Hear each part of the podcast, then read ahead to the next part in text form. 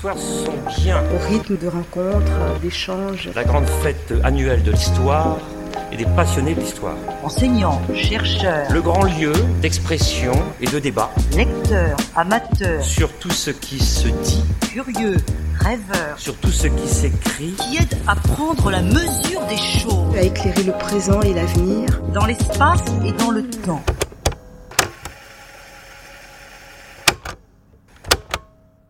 Bonsoir, je dois ce soir vous parler de la cause des femmes. Et déjà, ce titre pose, apporte un certain nombre de questions. D'abord, la première, y a-t-il une cause des femmes? Et si oui, comment se mesure-t-elle? Est-ce qu'elle fait partie de l'histoire des femmes? Et est-ce que l'histoire universelle est faite de cette cause des femmes?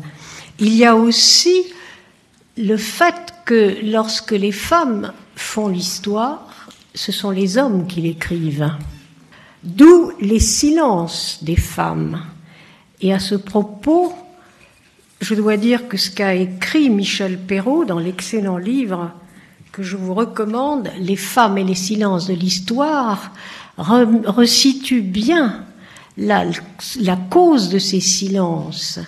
Et Michel Perrault explique que le récit historique du niveau de ces silences emboîtés, de ces silences emboîtés des femmes, donc, est le résultat d'une sédimentation sélective produite par les rapports de force et les systèmes de valeurs. En fait, poser la question de la cause des femmes, parler de la cause des femmes, ça revient aussi à poser la question de la nécessité du féminisme. Ça ne va pas de soi, vous savez. Euh, Est-ce qu'une cause des femmes a une légitimité qui s'impose face à d'autres légitimités Et en particulier face à deux euh, analyses, euh, je dirais, deux théories opposantes, qui sont d'une part celle qui ne reconnaît dans la société que la lutte des classes, et d'autre part celle qui ne reconnaît qu'un universalisme global et par conséquent une cause des femmes qui ne pourrait que se fondre dans les autres causes. Sur la division en classes et la lutte des femmes, c'est un vieux débat. C'est un vieux débat, on le connaît. Les tenants de cette théorie disent que là, c'est la thèse marxiste. La thèse marxiste, euh, les infrastructures, l'économie, euh, les femmes euh, sont comme la tendance, elles doivent suivre, elles sont les superstructures, et ce qui n'empêche pas euh, Marx tout de même et les marxistes de considérer qu'il existe quand même une discrimination à l'égard des femmes. Mais ce qui différencie les féministes, disons, de les marxistes orthodoxes, c'est que les marxistes orthodoxes, ces derniers, considèrent que même si elle existe, elle ne doit pas donner lieu à une stratégie autonome particulière. Ça ne peut se résoudre, la lutte des femmes, que dans la lutte globale politique. Vous savez, Marx n'était pas orfèvre en la matière. J'ai relevé dans un, un mémoire de PhD à Berkeley qui s'appelait Marxisme et féminisme que Marx, dans tout ce qu'il a écrit, c'est-à-dire tout de même des milliers de pages, a consacré exactement 152 pages à tout le sort des femmes dans le monde. Et encore, pour arriver à ces 152 pages, il a fallu y mettre, y adjoindre les, des pages sur les enfants, sur la famille.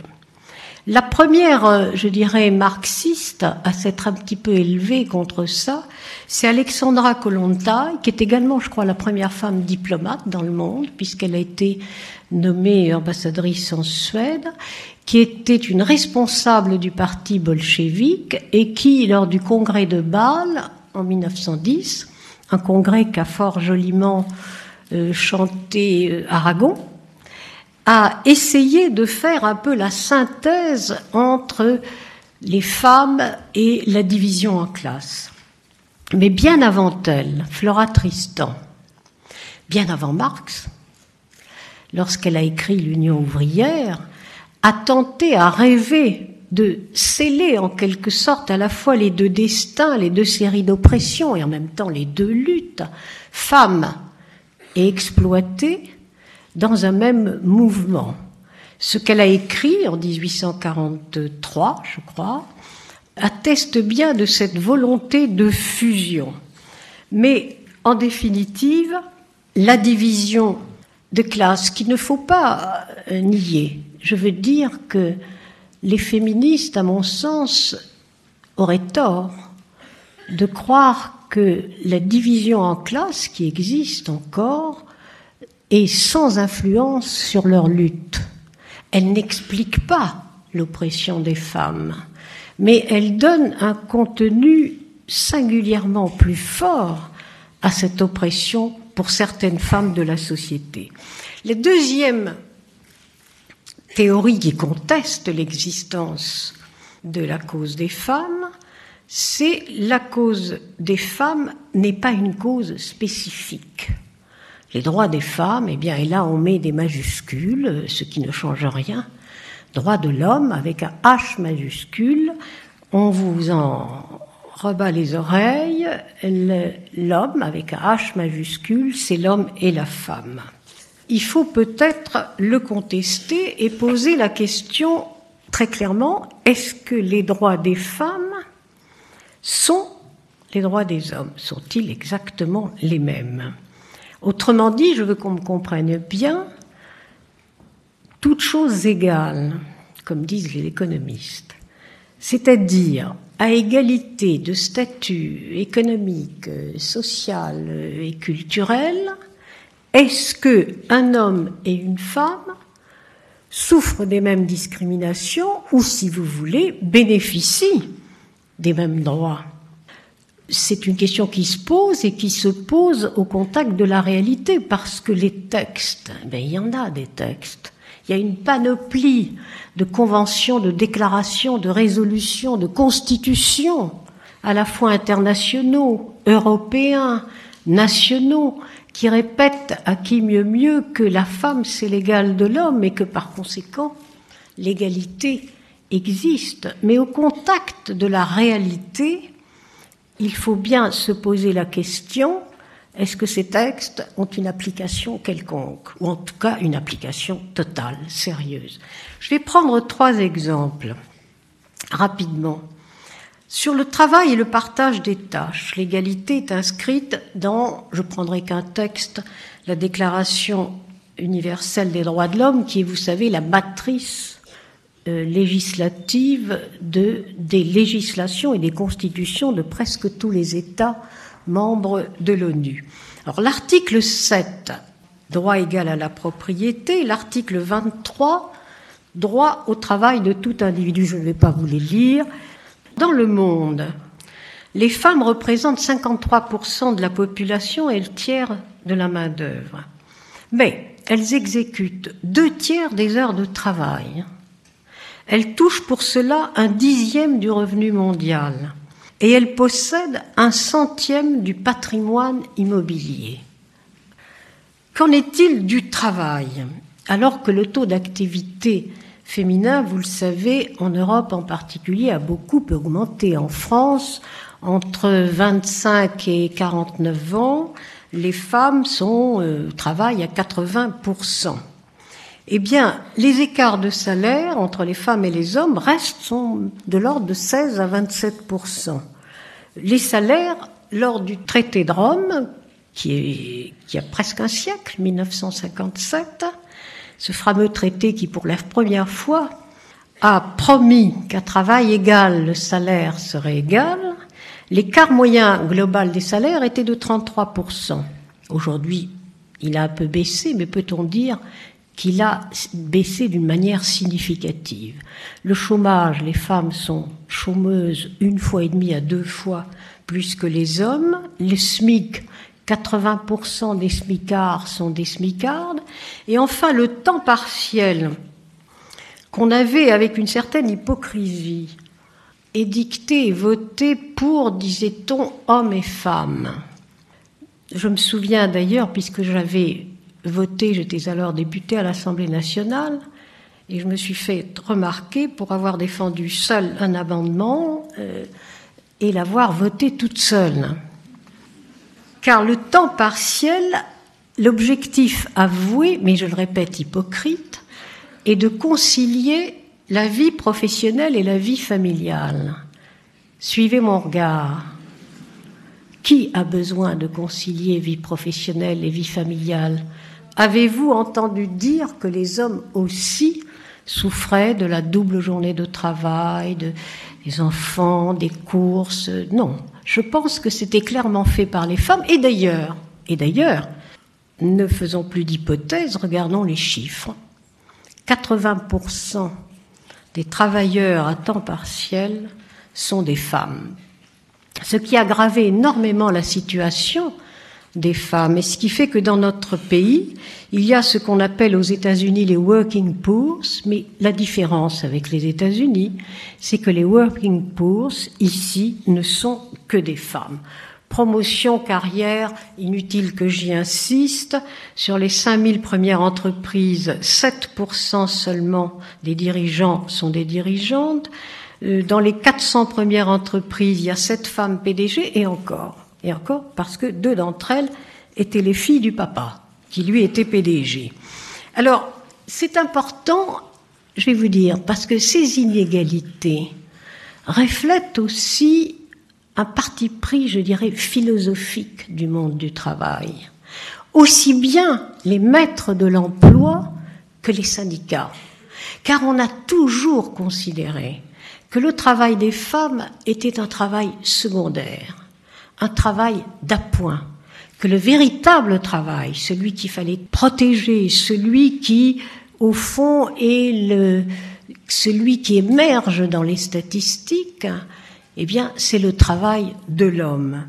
Et la preuve, c'est qu'à ma connaissance, aucun syndicat, depuis qu'existe le syndicalisme, n'a jamais décidé une grève importante sur l'appel principal à la grève pour justement l'égalité dans le travail entre les hommes et les femmes, l'égalité des salaires, l'égalité des promotions. Et pourtant, je trouve, je trouve, je pense que nous sommes nombreux à le penser, après Simone de Beauvoir et d'autres, pour, et pour l'avoir vécu, que l'indépendance économique est vraiment la pierre de touche de la libération de la femme. L'indépendance économique n'est pas un luxe, ni quelque chose qui est à côté de l'indépendance économique de l'homme, il est ce qui vous permet tout de même de trouver des solutions dans les pires situations. Tenez, je pense là, comme ça, très vite, je pense au problème des femmes battues, au martyr des femmes battues. Les femmes battues, quand elles n'ont pas de revenus, que voulez-vous qu'elles fassent? Elles s'en vont quelquefois parce que c'est impossible à supporter parce que leur vie est en danger. Ils meurent, une femme, tous les six jours en France, des suites des violences conjugales. Elles s'en vont, elles emmènent les, enfants. Alors, elles sont accueillies à des centres, tout ça est extrêmement provisoire. Si elles n'ont pas d'indépendance économique, elles sont reprises par le cogneur elles reviennent au foyer. Où est, le, où est, le, où est l'alternative possible? En revanche, cette même femme qui a un travail, même, même de revenus moyens, peut déjà parer à l'urgence, déjà s'en aller, réfléchir, s'installer en attendant provisoirement avec ses enfants et envisager la vie autrement. Si elle veut revenir, la complexité des, des rapports dans le couple ne permet pas de portée de jugement. Mais si elle va revenir, c'est qu'elle le décide. En revanche, dépourvue de tout revenu, elle n'a pas le choix. Le deuxième exemple que je prendrai, c'est celui de l'éducation et la culture, qui est aussi, euh, qui devrait bénéficier d'une égalité absolue, puisque visée dans toutes les déclarations universelles dans les constitutions. Dans la Déclaration universelle, c'est l'article 26 et 27, et qui est, je crois, singulièrement importante euh, comme égalité, parce que le savoir est un pouvoir. Et les femmes un peu avant la Révolution, les Françaises ne s'y sont pas trompées parce que quand on relit des passages des cahiers des doléances, on voit que ces femmes demandaient justement à savoir écrire et à savoir lire. Elles réclamaient déjà un droit à l'éducation pour comprendre et pour participer. Or, quels sont les chiffres? Dans la lutte contre l'analphabétisme, en 1990, on comptait un total de 879 millions 130 000 analphabètes. La base, c'est évidemment les hommes et les femmes de plus de 15 ans. L'important pour nous est de savoir comment ça se répartissait, ces millions d'analphabètes. Eh bien, il y avait 37% d'analphabètes hommes et 63% d'analphabètes femmes. Ce qui fait, ce qui permet de dire que sur trois personnes qui ne savaient ni lire ni écrire, deux étaient des femmes. En 2000, dix ans plus tard, il y a une légère régression du, du total. Il y a 862 millions, à quelques milliers près d'analphabètes. Les hommes, 36,3%, tant mieux pour eux. L'analphabétisme a régressé. Les femmes, 63,7%, l'analphabétisme a progressé. Alors ces statistiques, qu'est-ce qu'elles montrent? Elles montrent que dans leur rigueur, elles montrent que l'effort des gouvernements, et je peux dire que j'en ai été un petit peu témoin quand j'étais quand ambassadrice de France à l'UNESCO, on voyait bien que les programmes d'aide à la culture contre l'alphabétisme étaient, une fois qu'ils étaient votés, étaient, si je puis dire, dispatchés de telle manière qu'ils profitaient plus aux petits garçons qu'aux petites filles. Alors pour 2015, il n'y a qu'une projection qui est faite par l'UNESCO dans le rapport mondial pour l'EPT, c'est-à-dire l'éducation pour tous. Alors on espère arriver à 800 millions d'analphabètes. Le pourcentage des hommes resterait à peu près le même. Quant au pourcentage des femmes, pour la première fois, il régresserait, il serait de 63,5%. C'est un terrible problème parce que quand on sait que, par exemple, au Maroc, 90% de la population féminine rurale hein, est analphabète. Le troisième exemple, c'est l'égalité citoyenne. L'égalité citoyenne, là, on peut dénombrer 6, 7, 8, 10 textes internationaux, la Déclaration universelle des droits de l'homme, la Convention sur les droits politiques de la femme, décembre 52, le Pacte international relatif aux droits civils et politiques, le Pacte international relatif aux droits économiques, sociaux et culturels, la Convention sur l'élimination de toutes les formes de discrimination à l'égard des femmes, qui est plus connue d'ailleurs comme la Convention antisexiste, la quatrième conférence mondiale sur les femmes à, Pékin en 1995 et des, textes européens comme la Charte de Rome.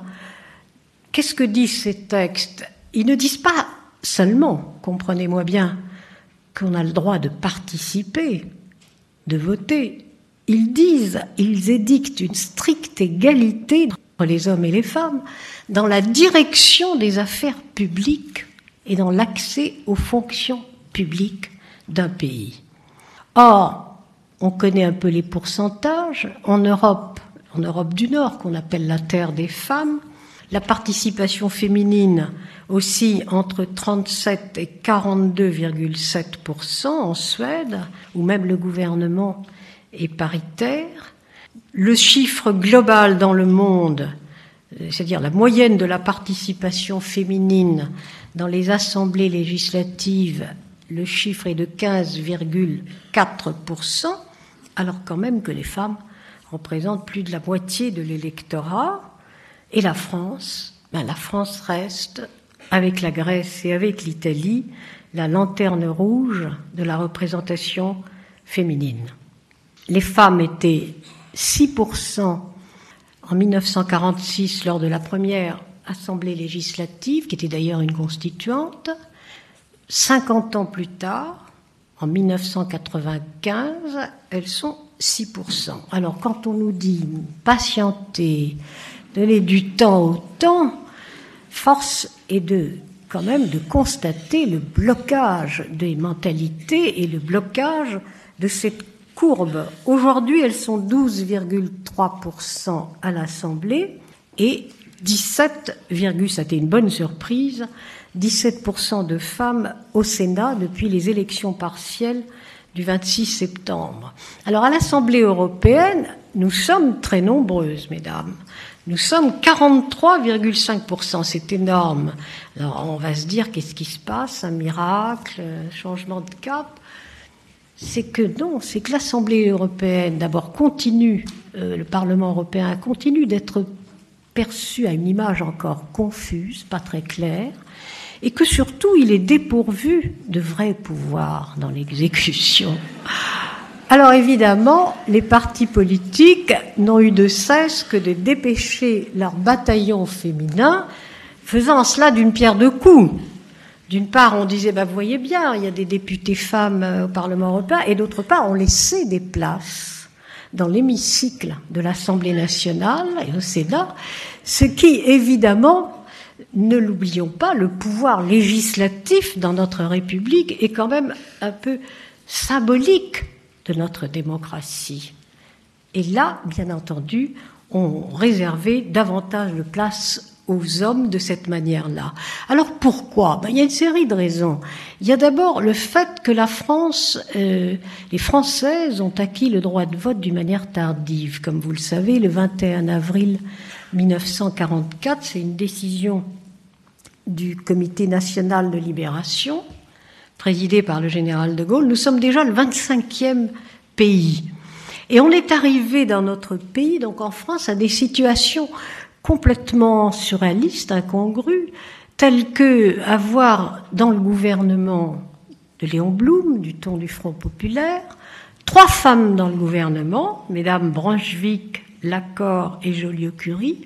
Trois femmes étaient donc ministres, mais si je puis dire, elles ne pouvaient pas voter pour leur propre programme, puisqu'elles n'avaient pas le droit de voter. Il y a aussi ce statisme comme autre cause, ce statisme des mentalités. Je crois qu'en France, plus que dans d'autres pays, le champ politique est considéré par les hommes comme une chasse gardée. On veut bien nous autoriser à quelques incursions, quelques chiffres, quelques tâches claires dans l'hémicycle, ici et là, mais une vraie participation, une participation qui permet non pas l'annexion du pouvoir, non pas de déposséder les hommes de leur pouvoir, mais uniquement de le partager avec eux, cela, c'est beaucoup difficile, c'est beaucoup plus difficile. Il y a aussi dans notre pays une culture et des mœurs, surtout dans l'Europe du Sud, qui sont imprégnés des tabous religieux. Vous savez, nous avons beau être un pays laïque, il reste que la culture religieuse imprègne encore non seulement notre calendrier, mais imprègne nos mœurs.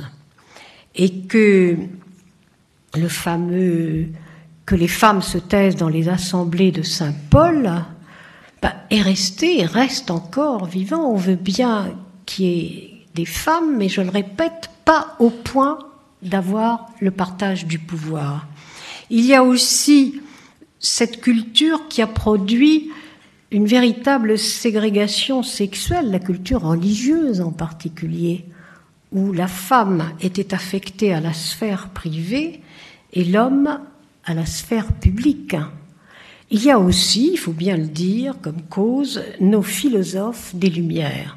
Je sais que tout le monde ne sera pas d'accord, mais texte en main, nous pouvons montrer à quel point la philosophie des Lumières qui représente incontestablement un souffle de liberté et un progrès, je dirais, pour le monde et pas seulement pour la France, incontestablement, cette philosophie des Lumières a exclu, non pas nommément, pour l'exclure nommément les femmes de la vie politique, ce sera la Révolution française. La Révolution française a décrété l'éviction totale des femmes de la vie publique. Alors qu'en disent les historiennes?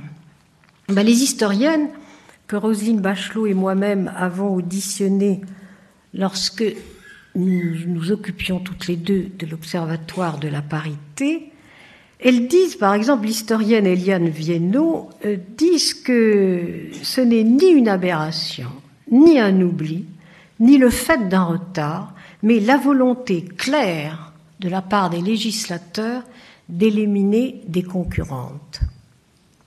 Michel Perrault dit que l'histoire a identifié le politique aux hommes, que la circonscription a remplacé le fief de l'ancien régime, que le citoyen se substitue au roi, décapité, et qu'un tel transfert de, de sacralité ne pouvait s'opérer finalement qu'au bénéfice du mal.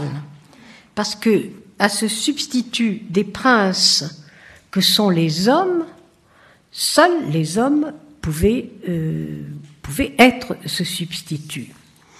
Il y a aussi, ça on le dit plus rarement, surtout les féministes le disent plus rarement, mais il faut en parler.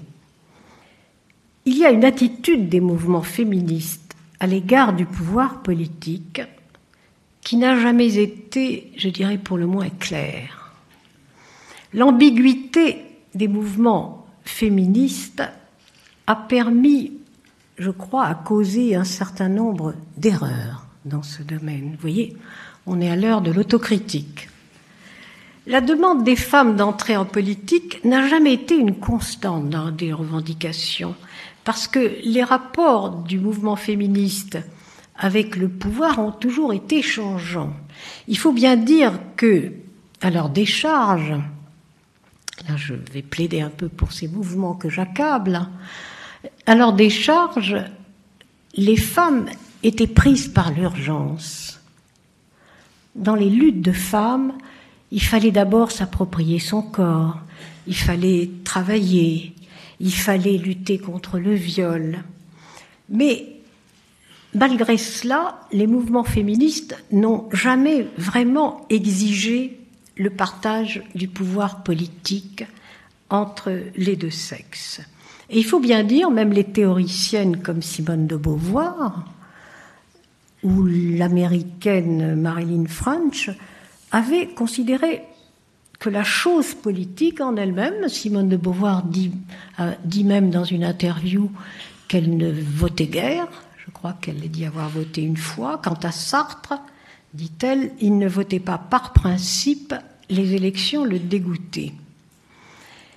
Et Simone de Beauvoir, je me souviens très bien qu'après le procès de Bobigny, nous avons été reçus, une délégation de choisir, été reçue au Parlement, à l'Assemblée nationale et au Sénat par tous les groupes. Le castor, Simone de Beauvoir, n'a pas voulu faire partie de la délégation elle considérait que le lieu du pouvoir n'était pas euh, dans le Parlement. En fait, aussi bien théoricienne que militante, ce féminisme-là, leur féminisme, hésitait et il trébuchait sur la notion même du pouvoir. On le dénonçait un peu comme un pouvoir, comme un moyen de dominer de dominer une classe, de dominer un sexe. Et comme tel, euh, il portait au fond tous les stigmates euh, du péché. Et à partir de cette dénonciation comme ça, euh, radicale, schématique, le mouvement féministe s'est divisé. Des groupes s'en sont allés vers ce qu'on appelait l'action alternative, en particulier aux États-Unis, qui consistait à inventer d'autres lieux de pouvoir qui étaient parallèles et qui harcelaient les lieux de pouvoir officiels, qui étaient donc des lieux de pouvoir masculins. Et d'autres ont théorisé ce que je viens de vous dire, c'est-à-dire ce principe du pouvoir sur, sur qui, et ont conclu que les femmes, au fond, n'avaient rien à gagner de ramasser euh, les miettes de ce festin patriarcal qu'aidait le pouvoir euh, politique.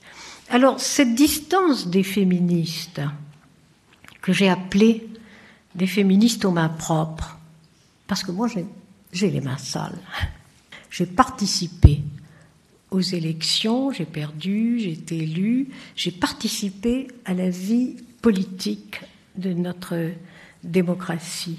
Mais ces féministes aux mains propres ont, je crois, considérablement euh, retardé, au fond, retardé à la fois une prise de conscience des femmes qui était qu'il fallait participer, qu'on ne pouvait pas rester à l'écart pour partager le pouvoir, et une prise de conscience dans une bonne analyse de ce qu'était ce pouvoir euh, politique. Alors on peut dire que tout naturellement, par, euh, par un effet en retour, bah, la représentation politique masculine euh, les a rejetés.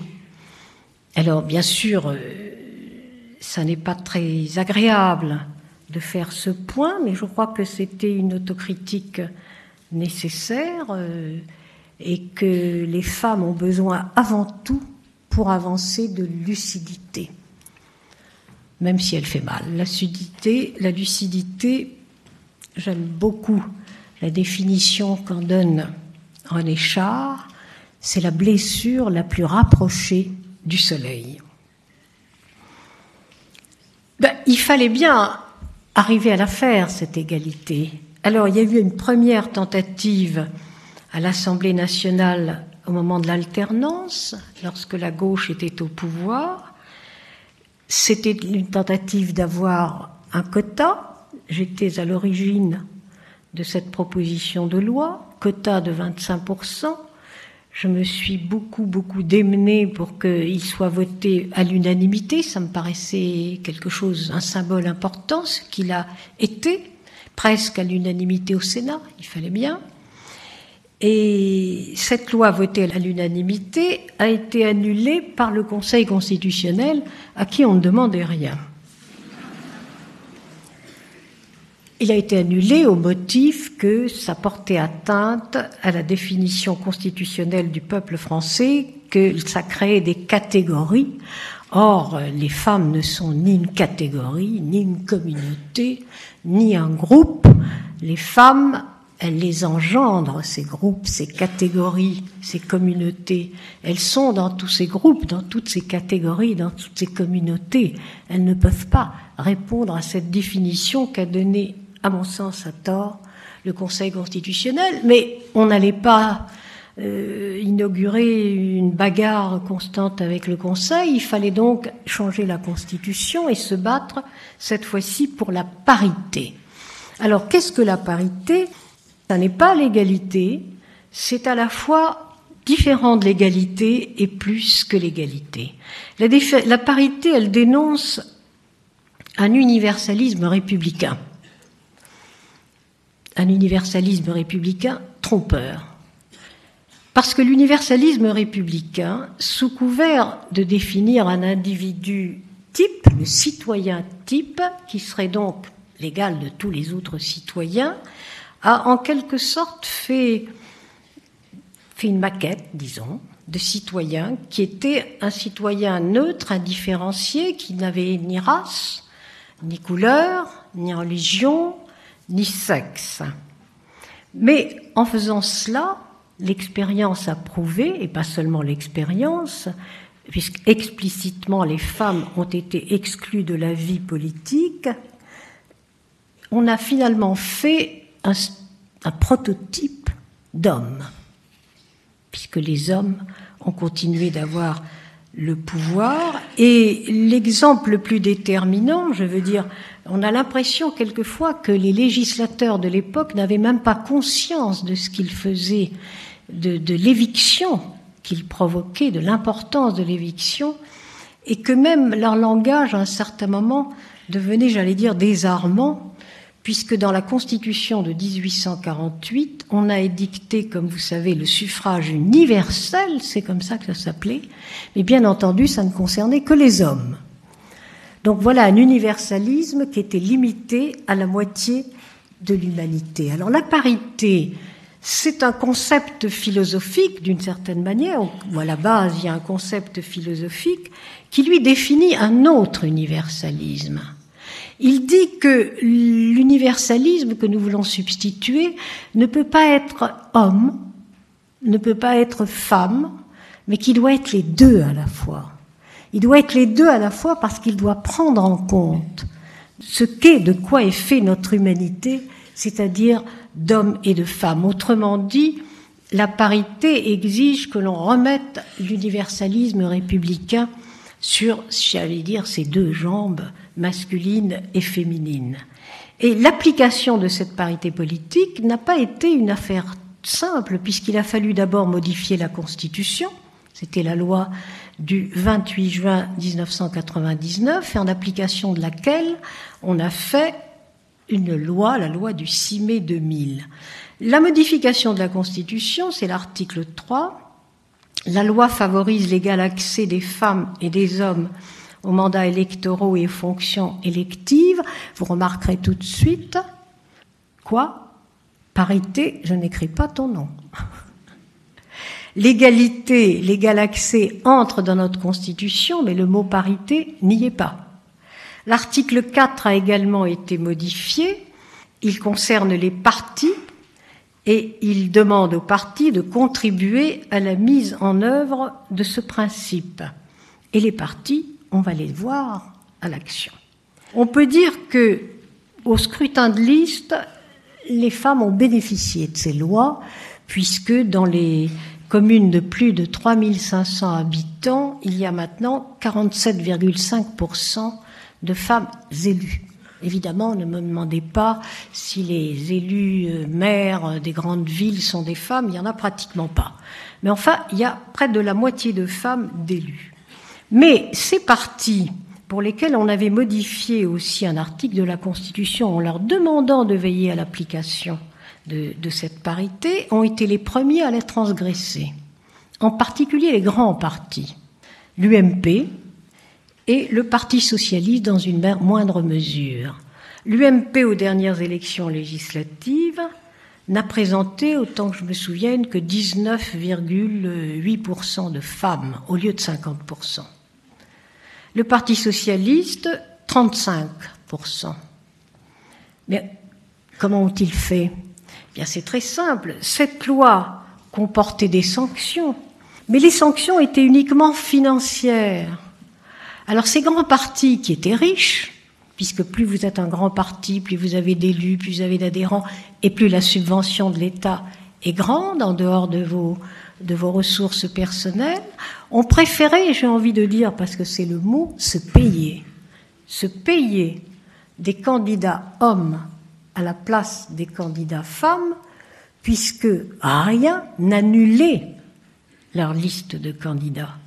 Donc, en étant très riche, à la limite, on pouvait ne présenter que peu de femmes, pas du tout de femmes dans une hypothèse d'école, et payer. Et en ayant payé, on a ainsi trahi l'esprit même, je dirais, de la loi sur la parité, et on a aussi dans, manqué de voter les mesures d'accompagnement qui devaient justement permettre, parce que les mesures d'accompagnement que j'avais préconisé, puisque j'étais la rapporteure avec Simone, avec Roselyne Bachelot de, de ce rapport sur la politique, la rapporteure pour le gouvernement. Et, dans ce rapport, nous avions demandé à ce que, par exemple, il y ait une limite d'âge. Ça, paraît normal. Certain de mesures, un nombre limité de mandats. Un sénateur peut commencer sa carrière au Sénat à 30 ans et l'a terminée à 90 ans. Donc nous avons demandé un, certain nombre de mesures, nous avons demandé aussi l'adoption d'une partie, d'une petite part de proportionnel, ce qui favorise toujours les femmes, les petits partis. Rien de tout cela n'a fait et le résultat a été des plus médiocres. Alors il me semble clair que ce que je viens de tenter de vous démontrer, c'est-à-dire que la femme à égalité de statut économique, social et culturel subit une discrimination en tant que femme. Elle subit une discrimination que subit son compagnon à l'intérieur de la même classe. Mais en tant que femme, elle cumule avec l'autre discrimination, une discrimination qui ne tient justement qu'au fait qu'elle est femme. On peut dire que toujours toutes choses égales, les femmes souffrent d'un coefficient différentiel, donc négatif, à peu près dans tous les domaines.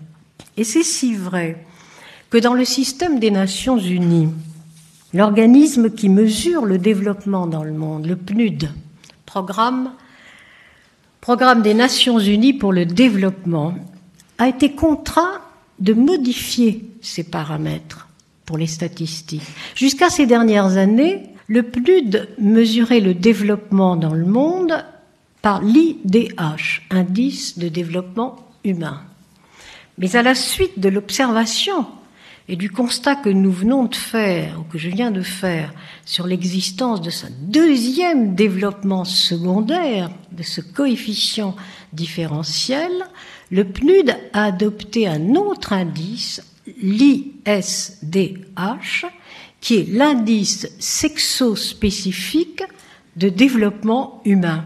Et l'on a vu aussitôt que les chiffres étaient significativement différents. Si on ne prend que l'IDH, l'indice de développement humain, le, si le développement est, est, en régression, le développement est en régression de, dans 20 pays sur 174 à une pareille époque. Si vous prenez dans une autre époque, mais que vous lui appliquez l'ISDH, on voit que le développement a reculé dans 54 pays sur 133. Il y avait donc une nécessité pour les femmes qui prenaient conscience de tout cela dans le siècle dernier, à partir, je dirais, des années 60, les femmes ont pris conscience et on peut dire qu'elles se sont engagées, en tout cas les féministes, sur les chemins de leur liberté. Elles se sont engagées d'abord pour une revendication d'égalité, mais pas seulement. Elles se sont engagées aussi pour une revendication spécifique de reconnaissance de l'autonomie de leur corps et de leur sexualité. C'est très important, mais je crois qu'il faut dire que les grandes batailles de libération des femmes passent par leur corps. L'histoire des femmes, l'histoire des gens, des gens s'écrit beaucoup à travers le corps des femmes. Prenez l'avortement, prenez la lutte contre le viol, prenez la lutte contre les violences, la cause des femmes passe par là. Alors après, la cause des femmes a d'abord engrangé, bien sûr, une série de lois égalitaires, le droit à l'éducation, le droit de disposer de ses revenus, parce que tout ça, on vit dedans confortablement, mais enfin, au siècle dernier, on ne disposait pas de ses revenus, on ne travaillait pas sans autorisation du mari, on ne partageait pas l'autorité parentale, et on a aussi conquis le droit d'entrer pour la première fois, l'honneur d'entrer en constitution, dans la constitution, dans le préambule de la constitution de 1948, où pour la première fois, le principe d'égalité entre l'homme et la femme est reconnu. Mais comme je vous le disais, je crois que le, vrai combat auquel les femmes se sont attelées euh, avec une détermination farouche, c'était celui de se réapproprier leur corps. Car dans le mon corps m'appartient, il n'y a pas seulement que mon corps. Il y a une revendication de responsabilité, il y a une revendication de lucidité, il y a une revendication de liberté. Si on prend la bataille pour la contraception et l'avortement, qui est celle, selon l'anthropologue Françoise Héritier, membre de l'Institut, et selon sa thèse de la valence différentielle des sexes, pour elle, le fait que nous nous soyons réappropriés justement par la contraception le droit de procréer est un moyen que nous avons de dissoudre la hiérarchie hommes et femmes. Lorsque nous nous approprions notre corps, nous, je disais lucidité, je disais responsabilité. Si on prend la bataille pour la contraception et l'avortement, qu'est-ce que gagner cette bataille sinon refuser l'échec, faire échec à l'échec, refuser la fatalité biologique compenser l'oubli d'une pellule un soir? On ne peut pas donner la vie par erreur, par fatalité, par, euh, euh, par échec. C'était donc une revendication, une très belle revendication des femmes. Et je me souviens que lorsque nous avons créé le mouvement Choisir en 1971, avec Simone de Beauvoir, Christiane Rochefort, Delphine Seyrig, Rostand et professeur Monod et d'autres, j'avais choisi sur nos cartes de mettre ces quelques vers de Paul Éluard. Il ne faut promettre et donner la vie que pour la perpétuer, comme on perpétue une rose en l'entourant de mains heureuses. C'était d'ailleurs un poème d'Éluard qui avait été illustré par Picasso. C'est un peu ce que nous avons voulu démontrer lors du procès de Bobigny.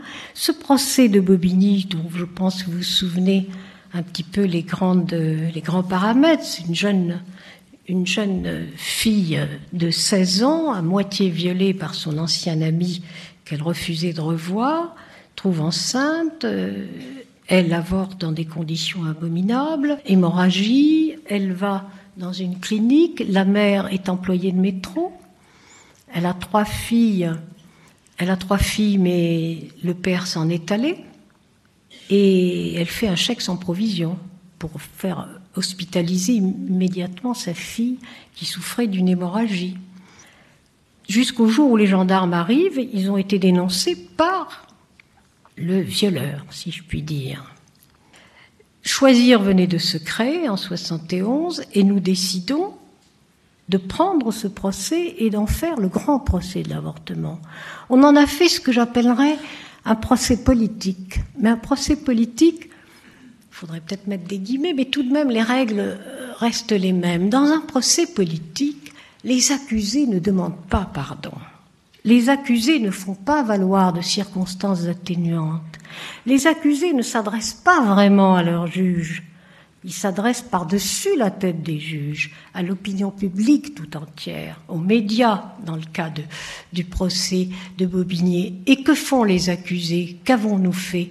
Eh bien, nous avons mis en accusation la loi répressive qui faisait qu'on comparaissait devant ce tribunal et nous avons mis en pièces la loi de 1920, la loi répressive de l'avortement, puisqu'à partir de ce moment-là, plus aucune condamnation, alors qu'il n'y avait pas d'autre législation, mais plus aucune condamnation n'a pu être prononcée. Ce procès, il est dû surtout, je dois le dire, au courage de ces femmes. C'étaient des employés de métro qui, pour la première fois de leur vie, étaient confrontés aux médias, à un tribunal, et qui ont su dire mais nous ne sommes pas coupables, c'est la loi qui est coupable, c'est la société. Car je vous rappelle qu'à l'époque, en 72, je crois avoir donné le pourcentage dans ma plaidoirie, je crois qu'il y avait 2 ou 3% de femmes seulement qui bénéficiaient, qui utilisaient la pilule. La contraception Neuwirth depuis 67, n'avait pas eu encore les décrets d'application et par conséquent très peu de femmes. Donc les femmes n'avaient pas les moyens de se prévenir, mais on les condamnait. Et bien entendu, on condamnait toujours les mêmes. C'était une loi discriminatoire, puisque c'était toujours les femmes des couches socio-économiques défavorisées qui étaient condamnées et pas les autres. C'était une loi archaïque complètement déconsidéré et je pense que le procès de Bobigny a permis à l'opinion publique de prendre conscience, au Parlement de se saisir du, problème et à Simone Veil de faire voter la loi en. La vote a eu lieu en 1974 et la loi Veil a été promulguée en le 17 janvier 1975. Alors aujourd'hui, on se dit la cause des femmes, euh, est-ce qu'elle n'a pas de nouveaux défis à relever? Est-ce qu'elle ne doit pas affronter de nouveaux défis?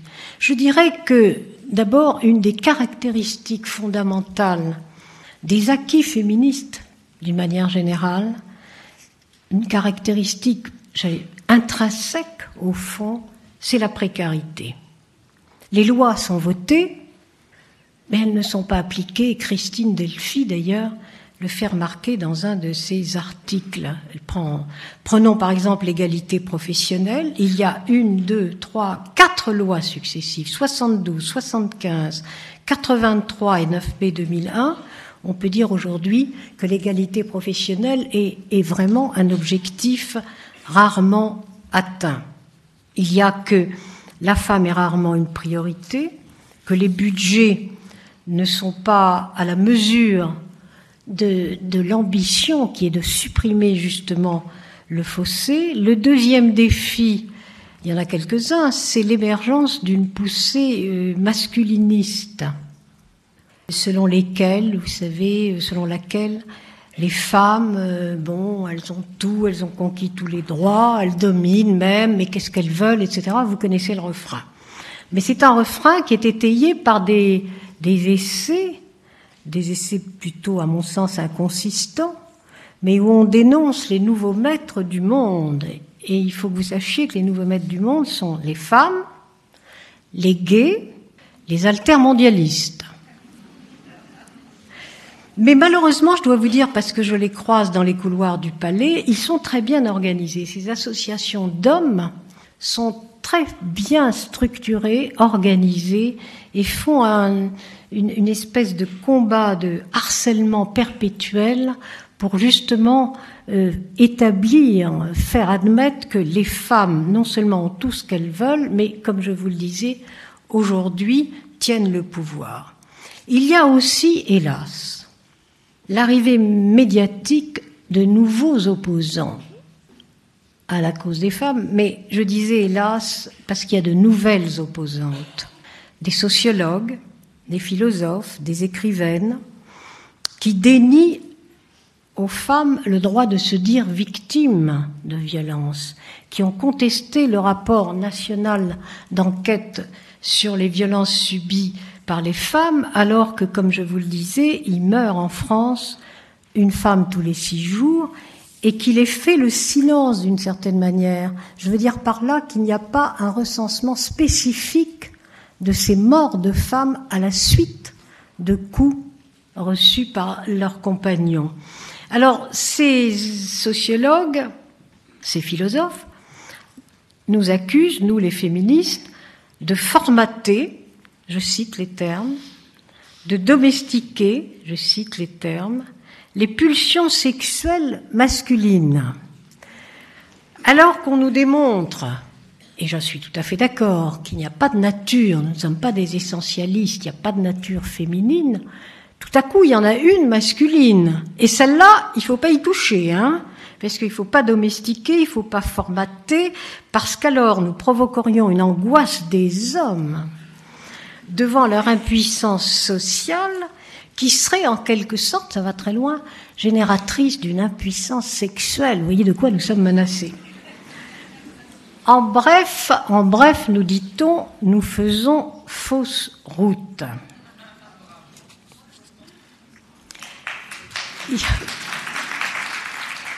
Il y a enfin aussi un danger sur lequel je ne m'étendrai pas, mais que vous connaissez, qui est le regain des intégrismes religieux. Il faut bien le dire, toutes les religions, toutes les foi sont respectables toutes les pratiques de les religions doivent être aussi respectées. Mais ce qui est intolérable, c'est que l'on impose par la force la pratique d'une religion. Toutes les religions monothéistes, du moins toutes sans exception, disons-le, chacune à son tour, toutes ont infériorisé les femmes. Mais l'actualité quand même oblige à faire une place particulière à l'islamisme qui lui ravale les femmes au rang de sous-individus. Le port du voile, signe religieux, étendard politique, je n'en sais rien, peut-être les deux à la fois. De toute manière, il renvoie les femmes dans un ghetto social, dans un espèce, euh, comment dire, d'apartheid sexuel. Les femmes sont en dehors du monde qui est le nôtre, de la visibilité, aussi bien l'œil qu'elles ont sur le monde que se rendre visible au monde sensible. Et il faut bien dire que c'est ainsi que sévit le fameux backlash de Suzanne Faludi, la, féministe euh, américaine qui a écrit le backlash, je crois que c'est en 92 ou 13. Et chaque avancée des femmes se traduit par un retour, par une régression, par un sursaut anti-féministe. Et à cet égard, il y a un très bon livre dont je vous recommande la lecture, qui est le livre de Christine Barr, Un siècle d'anti-féminisme. Et on voit absolument où chaque avancée, on a l'impression que nous devons payer chaque avancée. Chaque avancée, c'est un coup de retour. Il y a le fait aussi que les jeunes générations, en tout cas je pose la question, est-ce que les jeunes générations de femmes et les féministes, les jeunes féministes, se reconnaissent dans le projet féministe? Certains nouveaux mouvements euh, sont réticents. Ni pute ni soumise, je crois que vous avez entendu sa porte-parole aujourd'hui ou demain, je ne sais pas, mais euh, refuse l'étiquette. Refuse l'étiquette, nous ne sommes pas féministes. Euh, elle refuse d'ailleurs, d'une manière générale, tout échange, tout projet commun avec les, vieux mouvements féministes, avec les féministes historiques, disent-elles. Je ne sais pas si c'est si c'est un compliment. Moi, j'ai l'impression que c'est un enterrement de première classe, le historique, féministe historique. Mais et elles ne sont pas, à mon sens, assez autonomes. L'autonomie, c'est d'aller de l'avant comme association mais d'être indépendant de tous les partis politiques. Je crois que c'est très important. Ce qui ne veut pas dire, attention, puisque je viens de plaider pour le contraire par la parité, ne pas faire de politique. Bien sûr, s'intégrer dans la politique, faire de la politique, partager le pouvoir, mais ne pas être dépendant d'un parti, car être, pour une association, car être dépendant du parti oblige à un moment donné soit à se soumettre, soit à se démettre. Il y a d'autres mouvements comme le mouvement Africa de jeunes qui, qui travaillent à la Courneuve, qui est un mouvement très intéressant, qui lui accepte, se reconnaît comme féministe et qui malheureusement vient de se voir privé de tout euh, budget, de toute subvention par euh, les préfets d'aujourd'hui. Pour, euh, je voudrais juste dire un mot sur ce qui nous apporte tant, c'est-à-dire le fait, la recherche féministe. La cause des femmes doit beaucoup à la recherche féministe.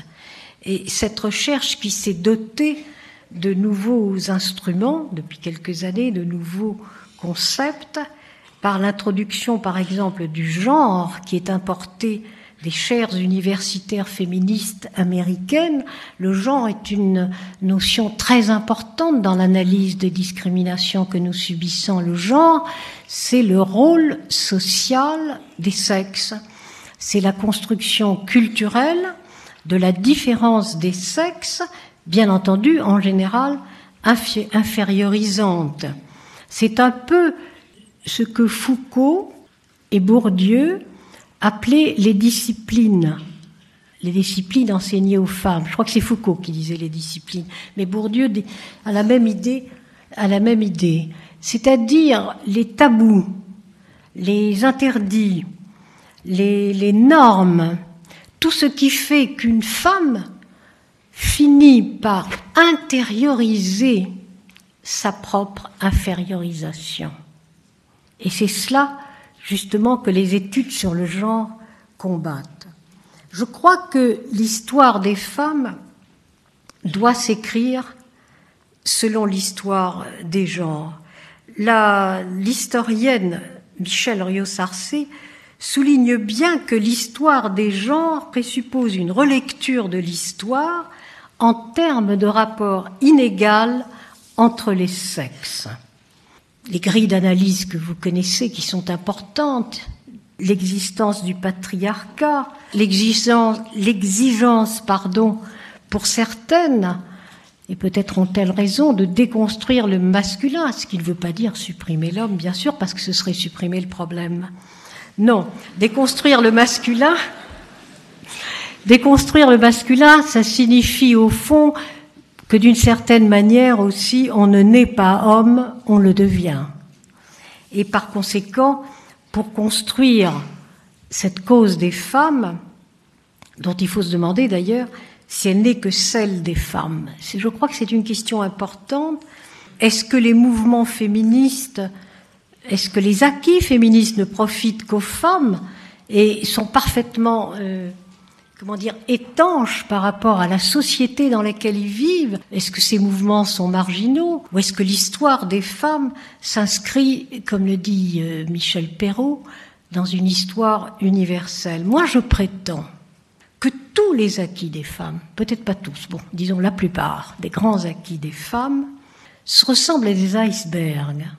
C'est-à-dire que sur la partie que l'on voit, il y a l'acquis, la loi sur la contraception, la loi sur l'avortement, la loi contre le viol, mais dans les racines immergées, les racines immergées des, acquis féministes remettent radicalement en cause la société tout entière, l'économie, la politique, le lien relationnel entre hommes et femmes, et sont à l'origine d'importantes mutations. Si vous prenez l'exemple que je viens de vous citer, loi sur la contraception, la contraception et l'avortement, bien, il est évident que ça change l'économie, car les femmes qui peuvent maintenant choisir de leur maternité, les programmer, les femmes peuvent planifier une carrière, elles peuvent s'intégrer au moment où elles veulent dans une économie donnée. Par cela même, elles deviennent agents actifs de, l'économie. La démographie, maintenant, elle est tributaire aussi de leur désir, la reconnaissance de leur droit au plaisir, car c'est aussi ça, et c'est pour cela que les églises condamnent. Cette reconnaissance de leur droit au plaisir, change, je dirais, la sexualité du couple et par conséquent change le lien relationnel dans le couple. Alors, est-ce que vous me direz après cela que l'avortement, c'est simplement une loi pour les femmes? Si je parlais de la parité en politique, la parité en politique, ça paraît être l'idéal pour une autre démocratie, une refondation même du principe de la démocratie. Les deux grandes composantes de l'humanité sont représentées à égalité pour décider d'un avenir, d'un monde qui leur appartient à égalité. Il n'y a plus de porte-parole des uns pour porte-parole des autres. Est-ce que ce n'est pas ça l'idéal? Est-ce que ce n'est pas une démocratie plus juste? Est-ce que c'est une démocratie meilleure? Elle sera meilleure ça, c'est un pari, nous ne le savons pas encore, mais on peut déjà se dire que si elle est plus juste, que si elle est plus représentative, elle est déjà meilleure. Alors je conclus. Je conclus très vite pour vous dire que de, l'émancipation de leur désir à la dignité euh, citoyenne, les femmes ont incontestablement provoqué des mutations euh, radicales. Et l'analyse des phénomènes sociaux de cette, du dernier siècle, et en particulier de la, dernière, de la deuxième moitié du siècle, semble bien esquisser une première conclusion, c'est que la cause des femmes s'inscrit bien dans une histoire universelle qui est la nôtre. Alors on peut dans un sourire, poser la question, le monde a-t-il besoin des féministes? On peut, dans un deuxième sourire, dire, le monde a-t-il encore besoin des féministes? Moi, je dirais, oui, ne serait-ce que, comme le disaient des féministes américaines il y a une vingtaine d'années, pour rendre au monde ses émotions et ses sensations.